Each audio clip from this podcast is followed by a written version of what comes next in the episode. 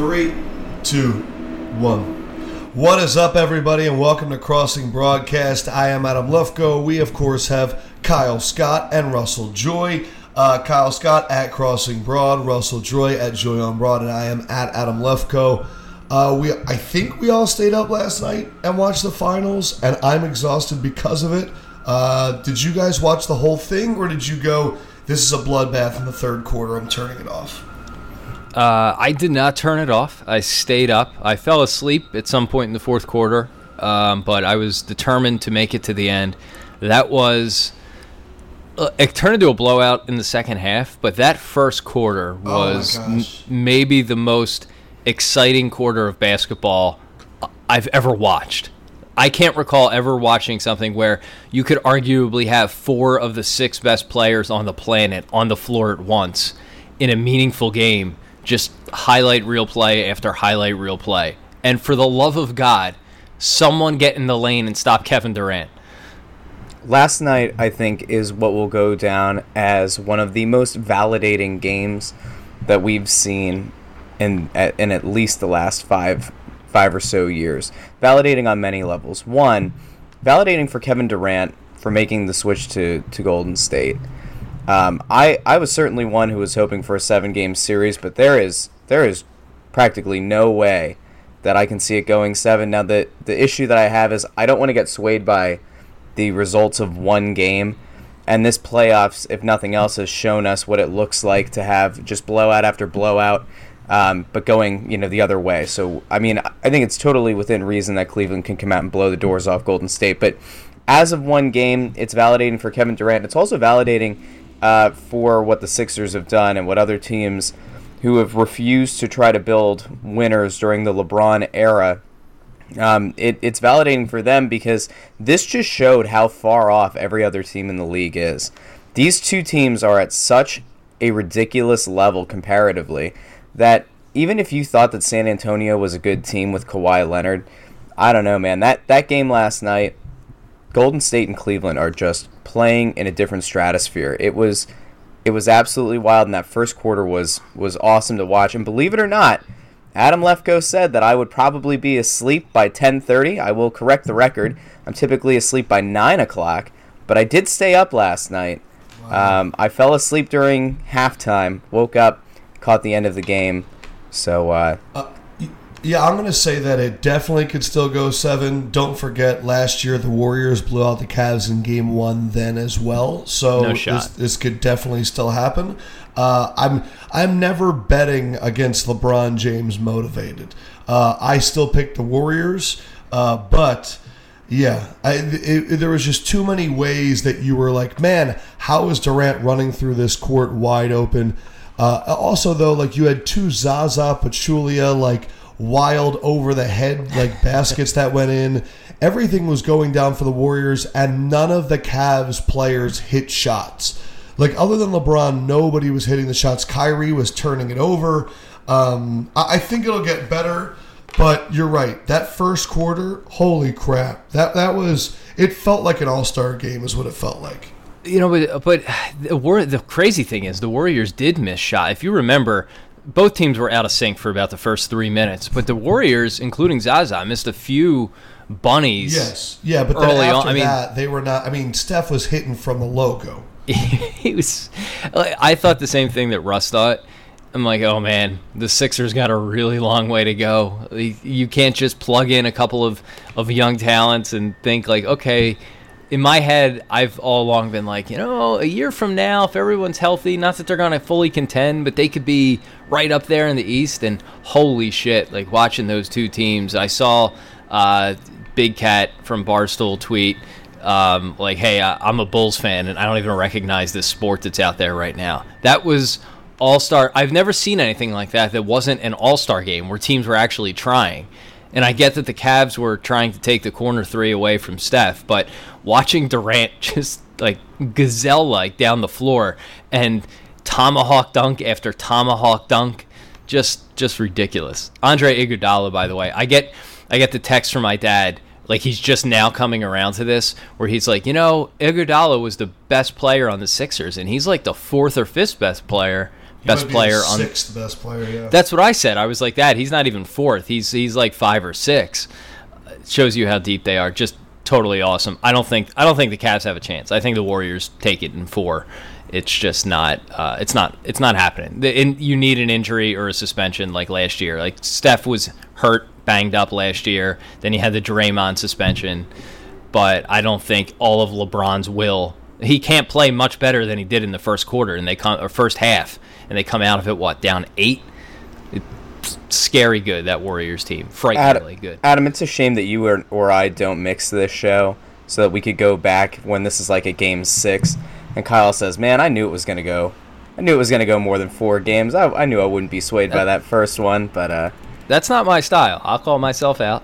I'll edit in my mistakes, but I don't think it happens." It's looking highly unlikely. I mean, they were unbelievable last night. Crossing Broadcast, we are still ranked in iTunes. We are holding out. I like the fight that we're showing. A lot of moxie. Hopefully the Cavs can show as much moxie as us. By Josh Innes. Oh, that's because of us. That is. We created. It's like Frankenstein. We created the ranking, and then it ate us. We are showing some fight. Which Rocky movie is Crossing Broadcast most like? 610. Just kidding. Go ahead. No, that was pretty good. I appreciate that. Speaking to other things that may have jumped the shark, at Darth_Doug asks, has comparing players jumped the shark? Let's enjoy the greatness of this era rather than looking back. And as Kyle said, he's probably talking about Jordan and LeBron.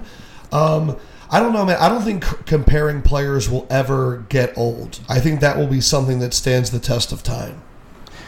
Yeah, I think so too. Like, I think it's unfair that we keep comparing LeBron to Jordan. He's just a different specimen. It's the most obvious comparison because they might be the two greatest players of all time. I don't think LeBron is the most. I think Steph Curry is the most skilled player on the planet.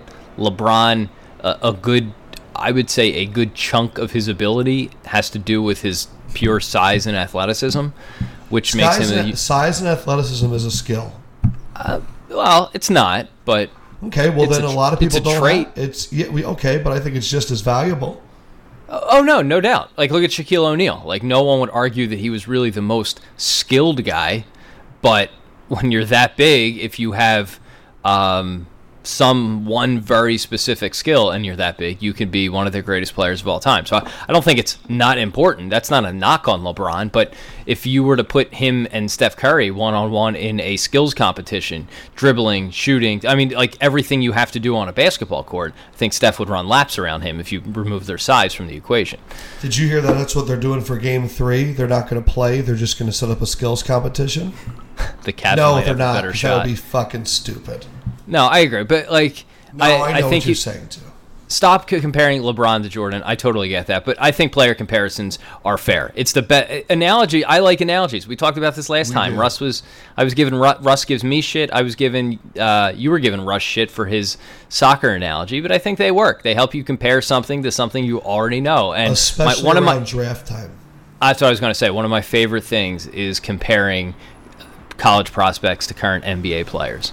Because let's face it, most people don't really have that good of a grasp on what exactly Malik Monk's game is or what exactly De'Aaron Fox's game is. And if you could draw a parallel between a guy, they could be like this guy in the league, boom, instantly gives you a barometer on that guy. I might be misunderstanding this question, or maybe I'm reading this a different way.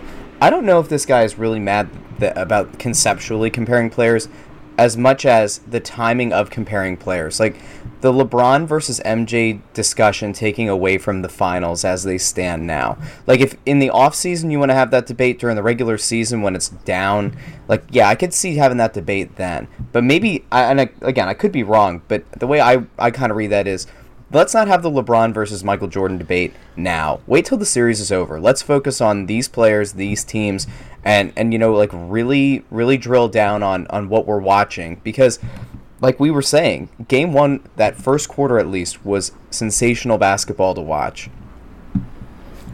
Russ, to your point earlier, by the way, talking about like teams trying to not win in the East until LeBron is out of the picture, and the Warriors proving that, like, no, you can beat this team. You can beat him. Now, granted, they're the greatest super team that ever super teamed, but I'm with you on this. Like, look, you can beat the Cleveland Cavs. And granted, these two teams are playing a sport that no other team in the league is playing right now at that level. But if you could put the right mix of players together, LeBron, it's not like LeBron is 7-0 in the NBA Finals. He's lost multiple times in the Finals. He gets there, but he's lost because there hasn't been that super team in the East to take him on. I'm not saying the Sixers can be that team, but I don't think in 2 or 3 years, if guys like Embiid and Simmons pan out and they can add a free agent and land on another draft pick, I don't think it's unreasonable that you could beat one of LeBron's teams. I don't buy into the notion that there's no way you're competing with LeBron James. When he wins every NBA Finals for 6 straight years, then someone can make that argument. But that hasn't and will not obviously happen. I don't know if that's necessarily the argument that it's impossible to beat him, but like in the case of I've seen people make that. I don't know if that's exactly true. I mean, the case of the Warriors, they just drafted really well. They got really good value on Draymond Green. That was a pretty big game changer, and then they were able to lure Durant. I mean, if you're the Sixers and which is exactly what the Sixers can do. In theory, they could, yeah, but we don't know. Like the late round guys, like if TLC and Furkan Korkmaz in 2 years end up becoming these like legitimate beyond rotation players where they're fighting for starting spots, then yeah. And if then you're able to draw in a big free agent, like see, I disagree. If Embiid is healthy, we can almost pencil him in to be a superstar. If Ben Simmons is what everyone thinks he can be, and they land on a draft pick this year, I mean, look at the Warriors. I mean, they could throw a tall long-necked beer bottle out there at center and have whooped the Cavs last night. Yeah, now, but you need a bench. You do need rotation players, but I don't think anything is predicated on guys like Luwawu or Furkan, coming over and being superstars or even being great rotational players. The Warriors have the greatest shooter in the history of basketball. I'm not arguing. I know that's a long shot. I'm not saying like it's a given. I'm just saying that it's not everything we're talking about is theoretical, of course, but I don't think it's that much of a long shot to think you can draft or create a team around that can beat one of LeBron's teams. I don't think you have to wait this. Everyone's like, well, you got to wait 4 years until you try and compete in the East. Why? Yeah, Why? That's not necessarily. Yeah, I see your point on that. And what if the guy tears his ACL or gets hurt? I mean, he can get hurt. I'm not wishing for him to get hurt. That comes back to like a point that I tried to make weeks ago, which is LeBron's been playing more games than any player in the league, and then playing in Olympics and playing for the national team. And the dude hasn't broken down. And like I get that you can make the case that means, well, he should be breaking down soon. Like eventually something has to give, but it hasn't happened yet. And if it hasn't happened with him playing in these kind of extended seasons, 7 straight finals, like I don't know if you can ever actually, hope and just cross your fingers that he's going to get hurt. The dude is an absolute freak specimen. I don't want him to get hurt. He is one of the greatest players we'll ever see, and I would prolong the same way. I'd look back and I wish I could watch another game of Jordan or Gretzky. Don't want him to get hurt, but it can happen. And just because it hasn't happened yet, he also hasn't entered his mid-30s yet. And putting that kind of – he has more mileage on that body than just about any player his age, maybe in history. Eventually there will be bumps and bruises and tears and pulls and whatever, and if you have to build your team – to be ready to take advantage of a situation where he has an injury or two on his squad or he himself is injured. And in 2 or 3 years, that team could be beat. It's not like, is it likely? Probably not. But I just continually hate the notion that you have to wait until LeBron is out of the league. I don't think that's reasonable. I'm just going to try and be slightly a voice of reason and just tell you that I'm embarrassed. And I didn't think I was going to be, that you guys are talking about the Sixers after watching that game last night, because I don't even think that we're like, hey, in a few years this could be that felt so fanboyish to think that we could ever get to that level. I know that's the goal and that's the point, but I feel so far away from the Sixers ever reaching that level of passing, that level of of accomplishment and scoring and coaching and all that, that I feel further away from than after watching it last night. And I think it's that was the first time that I've really listened to the words that we were saying, which was if and it could be and what if, and every single thing was a what if. And it just hit me really hard right there. That was a really saddening moment for me. That was weird. But I don't necessarily think that we're looking at it, at least I'm not, as the Sixers in a few years are going to be able to compete with the level of play that the current Cavs and the current Warriors have. Yes. I think it's more so the idea that they'll be able to compete with whatever the teams are at the top of the game in a few years. Like, you're right. The level that these guys are playing at, the passing, the shooting, we might not ever see a team that is as complete as just crisp in their passing and their shooting, just absolutely assassin-like on the court as this current Warriors team. But thankfully, hopefully, that isn't what the Sixers are going to have to face in 3 or 4 years. Because eventually, there's always that possibility that Steph's ankles become more of an issue like they were earlier in his career, that they're not able to get under the cap, that they, in an effort to re-sign Durant and such and try to keep a legitimate team together, that they end up losing Klay Thompson. I mean, like, I'm not looking at this as you need to be able to be on that level of the current Golden State Warriors. First of all, Russ, stop wishing that these greatest players in their generation get hurt. I'm not wishing that. No, Kyle, you said hope twice. Kyle, you just said LeBron's going to tear his ACL. Yeah, I'm not saying that I'm hoping the guys are going to get hurt. I'm saying that that's literally what you said. No, but I'm not wishing. I'm not wishing injury on them. I'm saying that you're. Well, I'm saying if you're gonna want to have a chance, I guess if they're gonna be playing at this level, that is your only hope. But I don't want them to get hurt. I actually very much enjoy watching Steph Curry play basketball. I enjoy watching LeBron play basketball, and I know that my team is nowhere near that level. So yeah, I want to see this every year. And when there are people who sit back and complain that there's just this lack of competition in basketball, and they make the joke, why don't we just roll out the, cancel the regular season and just play the finals? Yeah, like, I half agree. Like, I know that we can't do that. I know it would be stupid. But, like, I really have waited all postseason to see these two teams play. That's why I wanted to go 7 games, because I like to watch these guys play. All right, fair. So we can. Your words hope and wish have been stricken from your previous comments. However, Adam, I'm not. I'm sitting here saying, yeah, like if at some point he will likely get hurt, or someone on his team will get hurt. I'm not wishing for it. As a Sixers fan, do I want? Like this is the old sports conundrum. Do you want to beat the team at their best, or do you just want to get there? Like, were we thrilled that the Phillies drew the Rays in 2008? Yeah, I think most people were, rather than the Red Sox that year. Like, do you want to beat the best team possible, or do you want the best path possible? But I'm not sitting here rooting for either of those guys to get injured. As a sports fan, watching it is a pure delight to watch LeBron and Steph Curry. They're two of the most interesting and exciting players who've ever stepped on the court. So I'm not rooting for either of those guys to get hurt. Yeah, what I am saying is that if you're building your team, you have to build a team and position yourself that it should something happen to another team, or should they simply not continue to be as great as they are, that you're in a position to compete. And I've seen many people say the Sixers shouldn't sign anyone for a couple of years because there is no way they're competing with LeBron for at least the next 3 years. And I think that's a little bit foolish. And to your earlier point, I'm also not sitting here saying that the Sixers are ever going to be as good as that Warriors team. No team ever may be. We've talked about the sports bubble before. There will be changes to the cap. It might almost be impossible to get 4 players at that level on one team in the future. The Sixers don't need to be the greatest team ever. They don't need to have the greatest player ever on his second consecutive super team light.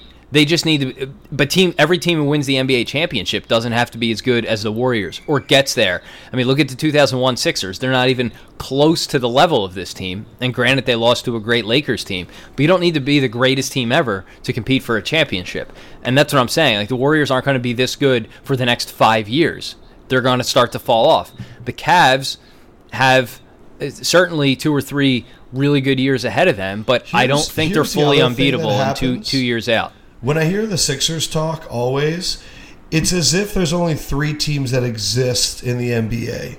It's like, we got to get past the Cavs, we got to get past the Warriors, and then we got it. And it's like, I think there are so many other teams that are so far further ahead of us in this development project that are also working on the camaraderie and the teams and the passing and all that stuff. And that's the other thing that I think is funny too, is it's like, well, once we're good, we'll be ready. Man, I mean, there's a lot of other teams. I don't know why I'm feeling so negative today. Yeah, I think it's because you're not looking us in the face. I think that's part of it. We're using a different recording program, and usually seeing Russ smile helps me out. But I also think it's like, I watched last night and was like, man, we got a lot of hoping and wishing until we get to that point. Let me get to some iTunes. Wait, one last thing. Hold on. Go ahead, Russ, and then I'll go. So I guess just to wrap up a couple ideas here. So the first one is, when it comes to looking at the rest of the conference, right? Boston is going to be the Sixers' long-term rival in this. Who's going to try to get over LeBron at the end of his career? Like that I think is realistic. When healthy, when adding pieces together, do I think the Sixers are going to be better than the Raptors? Yes. Better than the Wizards? Yes. Better than the Hawks? Yes. Better than the Bucks? Yes, although Giannis is an absolute freak. Do I think they'll be better than the Pacers? Yes, because Stefanski, he's done. So. Oh, that is true. Because like if the Pacers lose Paul George, better than them. If Jimmy Butler eventually is gone from the Bulls, or the Bulls continue to do these stupid signings like Dwayne Wade and Rajon Rondo, then yeah, they're better than the Bulls. Are they better than the Heat? Yes. Are they better than the Pistons? Yes. They're not better than any of these teams right now. They're not. When they add their draft pick this year... Who is it? You don't even know who it is. You're just giving one guy and you're like, oh, he's better. They have, like... You don't even know if it's going to pan out. Adam, I can't tell if... I can't see you anymore, so I don't know, like... Sometimes you'll, like, kind of, like, give us a little wink that you're just trying to move the conversation along. I do, too, which is the crazy part. I think he's serious. The Sixers should be, when healthy, if healthy, which I know is too much of an if... It is. Look, if you've got Embiid and Simmons this year and their pick, this team is no worse than fifth in the East. All right, well, I'm not even going to go that far. I'm not as much of a fanboy as Russ, and I'm not going to say anything about this year. So, Kyle, if we had your boy Kyle Lowry, where did the Sixers end up? Oh, fifth this year, totally. No, I agree they're a playoff team next year if they're healthy and they add somebody. I don't think that's unreasonable, but that's not what we're talking about here. And we're talking about, can they become great? And this, I don't think this is, yes, locally, do we overvalue our players? Do we always talk as if, well, we draw this direct line from wherever our teams are to the best team in the league? And I agree that's a little foolish in most cases, particularly with the Eagles. Everyone's like, well, they had this receiver. All these other teams are getting better and striving to get there too. And there's no, in any of the other sports, there's no one thing that makes you stand out above another team who could very easily progress, unless you have like a Sidney Crosby type player in hockey or something maybe. But although we've seen what that's done for Ovechkin. I feel like I always have the need to backtrack and clarify. I don't mean that the Sixers next year are going to be this like lights out, kill the Eastern Conference, but over the next like 3 to 4 years, those teams that are currently ahead of them, I don't think are going to be. Yeah. So when I went through those rankings, like I'm just looking at it as in 3 years, I don't think the Raptors, the Wizards, Hawks, Bucks, like I don't think they stand a chance. Next year, yeah, they'll probably still be ahead. You would hope for the Raptors' sake and the Wizards' sake that they would still be better than the Sixers. Like that would suck for them if they're not. But in 3 years, I don't view them as a long-term threat. So, to Adam's point, Boston absolutely is a team that you can't look past. And the West has plenty of teams that you have to look past. It's not just a two-team league. But I don't think I think we give the Eastern Conference way too much credit. Well, I agree with you, and my however was going to be, I don't think in the case of the Sixers, it is just local conjecture, like, oh, wow, this team could be good. I don't think it's just Philly. There are plenty of national people. There was a Forbes article the other day talking about, which was a little bit of a stretch, but calling the Sixers the next Warriors, which, as we've just discussed, is pretty unreasonable or highly unlikely. However, there are many, many national people who could look at the Sixers and say, well, wait a minute. If there's one guy in the league right now who can change the way the sport is played in a way that maybe Steph Curry has a little bit. You could argue that it's Joel Embiid if he's healthy. That sort of dynamic game is super rare to the league, and we've just scratched the surface of his abilities. If, again, he's healthy. Like, everything you talk about Embiid is a qualifier. But he has potential to be the a best player in the league type. Ben Simmons, from all accounts and from the little bit we've seen so far, granted it's Summer League, he has the physical abilities that you value so much, Adam, which I agree with, and he also appears to have an elite playmaking skill. Oh, by the way, the Sixers are in a major market. From a business and branding standpoint, they're set up really well. They have the biggest and best practice facility in the league that when they do become competitive, that won't be a hindrance and most likely a benefit to them signing free agents, never mind the fact that it's in fucking Camden.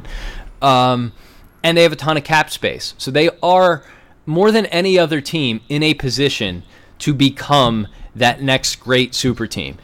Granted, a lot of things have to happen between now and then, but it's not just local people or not just fanboy. I get we're getting a little fanboyish on this and maybe expediting the timeline a little bit more than is reasonable. That's fair. But I don't think it's a fanboy thing to talk about the Sixers as one of maybe two or three teams that are best positioned to become that Warriors-like team in 4 or 5 years. I don't think that's fanboyish. Is it desirous? Yeah, of course. But us more than any other fan base can talk about that with a straight face. I think I look at the Warriors, and I've read a lot of articles, and I know Howard Beck, who works at Bleacher Report, I've had conversations with him about how really incredible it is, how all the dominoes fell perfectly for the Warriors over years to get to this point. Steph getting injured, thus allowing them to sign him to a lesser impactful contract and getting the right pieces that they were able, there's just so many things. And then I factor in all of the ifs and whats for this franchise that we root for. And do not get me wrong, there's nothing I want more than you and Russ to be right. Like, that is the number one thing that I hope for, is that the Sixers end up doing what we think they can. I just know that none of our ifs and whats have worked yet. Like, even the guys, that we've gotten, that we're so excited about, Simmons and Embiid, are hurt. And so I just, maybe it was just like a rush of negativity this morning. It was a rush of realism. It just made me a little sad. And just wanted to share that. Let me ask you a quick question. Yeah. So since we said that we know that the Sixers aren't ever going to be at the level of these current Warriors, do you think, because if I think of a team that I didn't think was that great of an NBA champion, but were able to beat LeBron in the finals, the 2011 Dallas Mavericks, now they had a Hall of Fame player in Dirk Nowitzki, but that is the kind of level of play that I look at as a realistic goal for the Sixers going forward, that if you're able to catch a team like Dallas did, where you've got a major mismatch, which was Nowitzki, and you're able to put a cohesive unit around that can play good team basketball, that's the kind of level that I think you have to get at to win a title. And for it to be a legitimate kind of possibility for this team. Adam, do you think it's realistic? Well, I think also that was a special Mavericks team. It wasn't just one Hall of Famer. I'm pulling out the roster now just because I want to get it right. Jason Terry shooting the lights out. Sean Marion at that point he outplayed LeBron in that finals, and I think I had literally a discussion last night about whether or not he will be a Hall of Famer. Jason Terry is another one of those guys where it's like an interesting argument. Jason Kidd was on that team, and he is undoubtedly a Hall of Famer. To get all, like, Tyson Chandler was in his prime at that point too. Caron Butler was a hell of a player back then as well.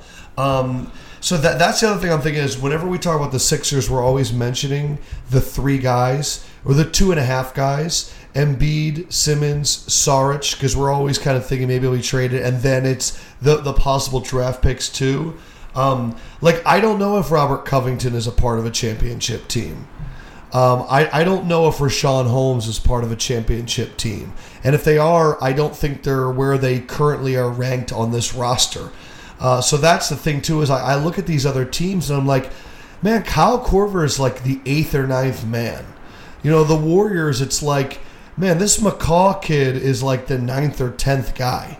And I'd love him to be taking McConnell's spot right now. So I just look at the overall depth and go, man, there's a ton of work that needs to be done there too, in addition to finding our other superstar. Yeah, I mean, my only, I guess, rebuttal to that would be, in the case of Sean Marion, he was 3 years away from the end of his career. I thought his best years were in Phoenix, and he played out of his mind in that finals. You're right. He averaged like 10 points and 7 rebounds, if memory serves correct, in that season. He just, you're right, he played out of his mind in that finals.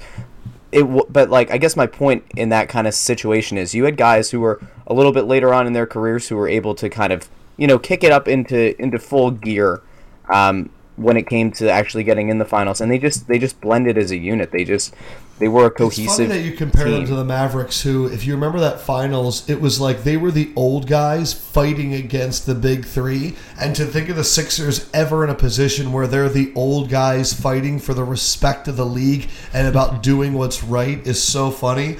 Because the Sixers, like, for so long were the antithesis of the young guys' method of beating the league. It's just, it's pretty funny to think about it like that.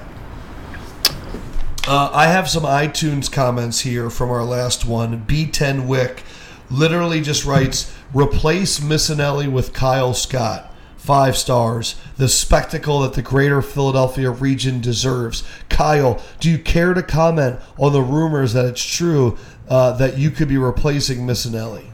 I love this guy. He's my new favorite commenter.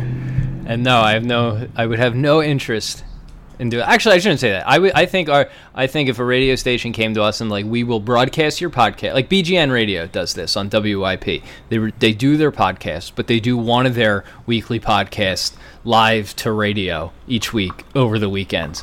I wouldn't be opposed to that sort of thing. I don't have to trek down from New York, however. It would be interesting. With the technology today, we could make it work. I don't. You sound like you're in a fucking wind tunnel today. So do I? Yes, we have a long way to go on the technology. However, if we had a good engineer, I'm sure we could figure this out. You're actually very clear today. You're just low for some reason, but. All right, Dan6392 says, goodbye FM and Sirius XM, 5 star. Literally his first sentence is how he is taking a poop while he's writing this. Oh, read it. I thought that was actually some good... of course, Kyle Scott, Mr. Feces himself. Yeah, I don't think I want to read it, Kyle. Oh, no, I don't want to use... Well, you know Kyle's got a cue. No, I'll read it. I just don't want to read the phrase that he uses. Well, Kyle, go ahead. I don't have it in front of me. You say the poop line. If you give me a second, I will read another one. I'll get in front of me, and I will read it. Okay, then I'll read the one that's first. Seabass 1977. Finally, something Philly sports related I can listen on my way home. I like this comment because it hit on a number of things that I think was funny. Saying it was a breath of fresh air, he goes, no favorite meatball contests, no stories about my uncle who had a flyer take a piss in their house during the parade in 75. Everybody had an uncle. I don't know how many flyers pissed during that parade, but everybody's uncle had a flyer piss in their driveway. No morons calling up saying they shouldn't take Bryce Harper because he's not a Philly guy. I love that. Keep up the good work. The meatball contest, though, was something I thought of. It's like, the amount of times I turn on Philly Talk Radio and it's like, all right, I'm checking out 19 meatball food trucks. I'm like, I don't care that you want to eat meatballs, bro. Like, I've never thought about who has the best meatball food truck in Philly, but it's a question that I think they thought needed to be answered. You are what you eat, and sometimes you eventually end up looking just like your food. It's not. It contrary to what you guys may be assuming, that is not Anthony Gargano, who was the meatball contest. That was Glenn Macnow. No, I knew that. Okay, just pointing that out. All right, I will read this comment. Look at you assuming someone's identity based on food. When I re-listened to that Innes podcast, man, he shits all over Gargano. Holy crap. He really does. He really does. It's like kind of too much. I agree. So I will read this comment in my mean comments voice. It's from Dan6392. As I sit here pushing out a mean chocolate hot dog, Yeah, like, I remember I didn't want to read that. I know, I'm reading it. As I sit here pushing out a mean chocolate hot dog, I remember what whores you guys are for your 5-star reviews and comments. So here you go. I'm a millennial and I've always been an early adopter. And when it comes to consumer tech, except for my car radio, oh, wow, this is long. I've got a violation. That first line was all we needed. Do we all fit into the millennial thing? We do. Because I'm... Absolutely not. And yes, I gotta say, technically we do. It's like 1983, and I think I'm the oldest of us here, and I am on the leading edge of millennial. I'm like the old millennial. Adam, you would be an old millennial, and Russ, you are 26. You're definitely a millennial. I don't know anybody who wants to identify as a millennial. Come to my office, and you'll meet many of them. They actually call themselves millennials? No. No, I would say they're too lit to call themselves millennial. Emoji, fire. Yeah, good. No one actually, like, my parents don't. Well, actually, there's one person. It's Tom Brokaw. Hi, I'm Tom Brokaw, and I'm part of the greatest generation. He's the only guy who identifies. How was that? That wasn't bad. That's pretty good. All you have to really do is say brewery. If you say brewery, that like sets up brewery. Tom Brokaw, reporting from the brewery, and I'm part of the greatest generation. You sound like Harry Carey. Harry Carey, the Harry Carey impersonation from SNL doing Tom Brokaw. Fair. You just inceptioned an impression. I'm impressed. Fair, but Brokaw is one of the only people who like will walk into a room and identify himself as part of the greatest generation. At least I imagine him doing that. No one actually does that. Yeah, fair. Oh, yeah. You know what? This is going off the rails anyway. Adam, can you give the Jim Nantz story that you gave in one of our test shows? I gotta go, guys. So I totally co-sign the request for this. Yeah, wait. What was it about? So this was our. I'll do it. This was our first test show. And you were Adam Rush. Just hit the about how he says the same thing to everybody. So the same thing to everybody, but also why not? We never actually aired this, but you have some reasonable thoughts on the whole Romo thing. So give the Romo thoughts and then the Nance story, and I think people will be really interested in that. This is so apropos to nothing. No, it's not. But it's. I thought that was that is an interesting insight that is a peek behind the curtain that I don't think our listeners haven't gotten yet. And I was mad that this was in a test show and we didn't get to run it. So just tell it. So I guess what it was I've been to multiple events which come closer to the mic. Dude, I'm literally on top of it. Like at this point, my mic has a restraining order on me. I was to a number of events with media people where Jim Nantz was. And I would somehow always end up sitting at the same table. It didn't make sense. Explain why you have that, like, somewhat. Well, because I would work whether I was covering college basketball when I was living in Louisville or from Bleacher Report covering March Madness type stuff. Mm-hmm. I would end up at these events, and I would always witness people come up and introduce themselves. Hey, Jim, how are you? So nice to meet you. And Jim would always hit him with the same thing. Hey, where you from? And then the guy would be like, oh, I wasn't expecting that. I'm from Lubbock, Texas. And Jim would always be like, oh, Lubbock, what a beautiful town. I especially love insert restaurant name in insert region. And they'd be like, yeah, that's great. And Jim would be like, listen, gotta go. But if you ever go back to Lubbock, I really enjoy it. I'm jealous. And they'd be like, oh, yeah. And then I saw him do it to like 3 different people with 3 different cities. Now, props to Jim Nantz for like knowing restaurants in all of these cities. But I always was so taken aback at how he would just deflect everything into this, and he would create this little bubble around him. And people would be like, what a nice guy. And I'm sitting there going, dude, you're all getting played right now. Like he is just easily pushing you to the side so that he can eat his burnt toast. You know that story about him with toast, right? I've heard it, but that he keeps around a picture of a piece of toast, and then he shows that to the waiter or waitress, and is like, "This is how I want it cooked." I don't know. He doesn't want to explain it. I don't know if that's weirder than his NCAA tie giveaway. Which, by the way, that was never a thing. I don't know how many people even knew about that until someone captured him on Twitter video giving it to Ryan Arcidiacono last year. and I think it was Shannon Ryan, the college basketball reporter. She used to work for the Inquirer. I think it was her. I could be wrong. Hadn't seen her in a few years, but she is walking behind the two of them, behind the camera, in front of the camera, as he's giving Archie his tie. And you could tell she like hears him giving this speech about his dad and how his dad taught him to tie a tie, so it symbolizes his dad, and he's giving Archie the tie. And she gives him this look, like with the scrunched nose, the sort of look a chick would give you at the bar if you just went up and said the creepiest fucking thing to her. And like square directly into the camera, like ew, you're the grossest guy here. Worth noting that no one got video of his little tie giveaway this year, and he tried to spin it into a charity thing because everyone thought he came across as such a boob from it last year. So he made sure to do it in private this year. I don't think we ever found out who he gave the tie to. And right before the Final Four, we found out, oh, Nance, because his dad taught him to tie a tie, has created a charity to donate ties, or for his own line of fucking ties for charity.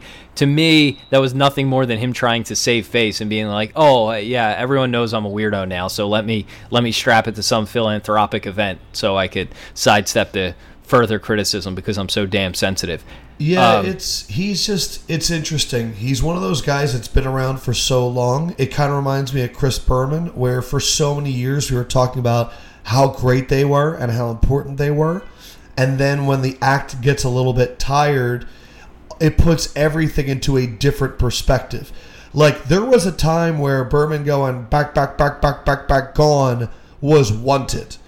And now we're like, that's the reason why he's too much to handle. And I think it's the same thing with Nance. Like, whenever I hear hello, friends, I legitimately am just like, blech.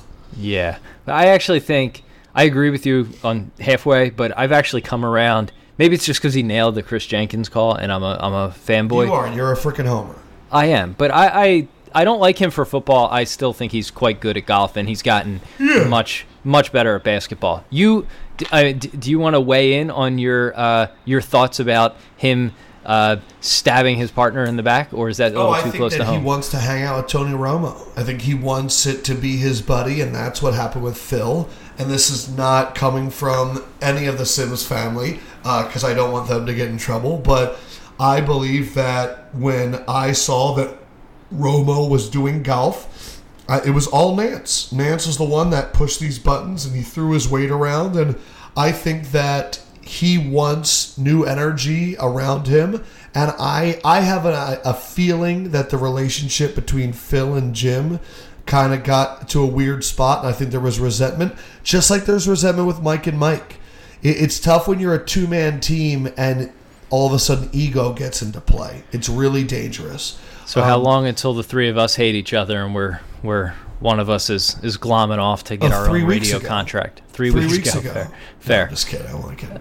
It's worth telling people that you host a podcast with Chris Sims if they don't know. And your guy, I would recommend people go back to – it's Sims and Lefkoe, right? I have to get the order right. Okay. Find the Sims and Lefkoe episode from about 6 weeks ago where you guys were talking about this, because I thought listening to his thoughts on it, which were diplomatic, but also you could tell there was a little bit of – at least it came across this way, a little bit of I don't know what the word is, but unthrilledness with Mr. Nance, yeah. Well, yeah. I mean, look, I think the amount of people that were calling Chris – when all of that was going down, to me, it's the worst transition of power in media in a very long time. When they are transitioning from... You compared him to Matt Lauer, which I thought was apt. Yes, I think he is the Matt Lauer. Matt Lauer has gotten a number of people just kicked out, from Jamie Horowitz to Ann Curry and all behind the scenes. And we all think that he's this great bubbly character, but really he's this like maniacal...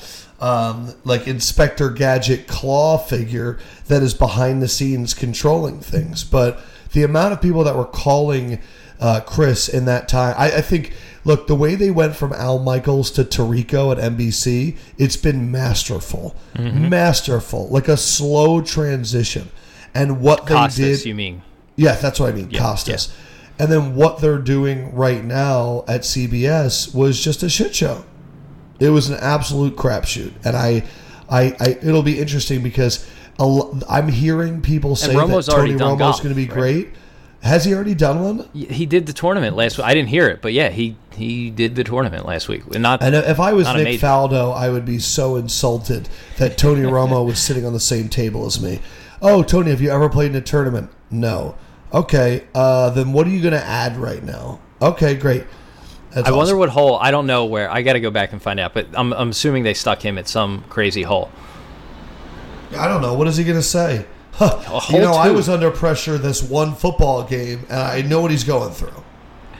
Yeah, I don't know. It'll be interesting. Apparently, he's a big guy. He's a big golf guy, but I don't care. My dad's a big golf guy. He ain't calling the Masters, and they have the same experience. Fair. All right, so we'll wrap it up there. Yeah. Oh, we have a message here from Russ from the ether, saying, "Yo, all he wanted to do was answer this question about the Champions League final." So he messages, "Yo, answer that Twitter question for me. I've got Real Madrid over Juventus in extra time, 1-0 at the Champions League final that will be attended by Joel Embiid." So there is your soccer talk. By the way, that whole is Joel Embiid gonna play thing that swept the media yesterday. Goofy. It was very interesting to watch. The TV stations and the radio guys have to comment, and then when the information came out, realized they were just commenting on something that didn't deserve a comment. And I was like, wow, it just shows you how Twitter and all that stuff is everyone's number one source for news, and that everyone else is just a reaction to that. Well, it was funny because WIP. Look, it's so slow right now that when something like that happens, all these radio stations were like, yes, take, I got something I can give a take on.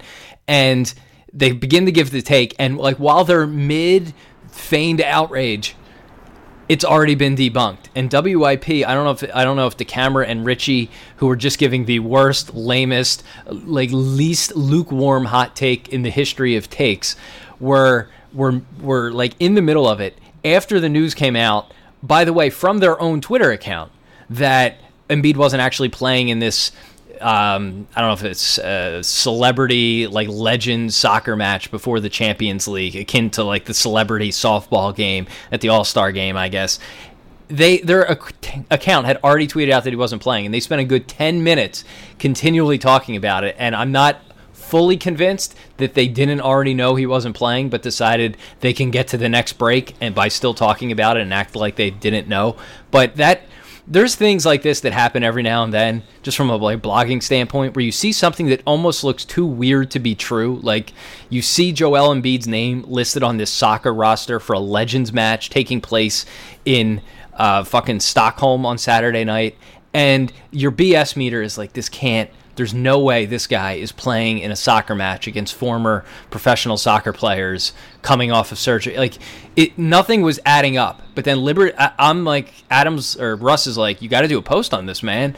So I'm starting to put it together, and I'm like, well, it's from the BBC, he's on the roster. And as I start writing it, Liberty Ballers puts up a post, and I'm like, oh shit, Kyle Newbeck isn't a reactive guy. Maybe there's something to this. So I start writing the post, and before I get, as I'm halfway through it, the news comes out that he's not playing. So I was one of the lucky few who was able to just quickly turn that into no, this is a silly rumor going around. But I will admit, I almost fell into the trap. But usually when these things that you see on Twitter or these far-flung reports, not that the BBC is far-flung, say something so wild and the media is ready to hop all over it, almost invariably, and I said this to Russ, I'm like, there's no way he plays in this game, whether they stop it or he was never going to play in the first point.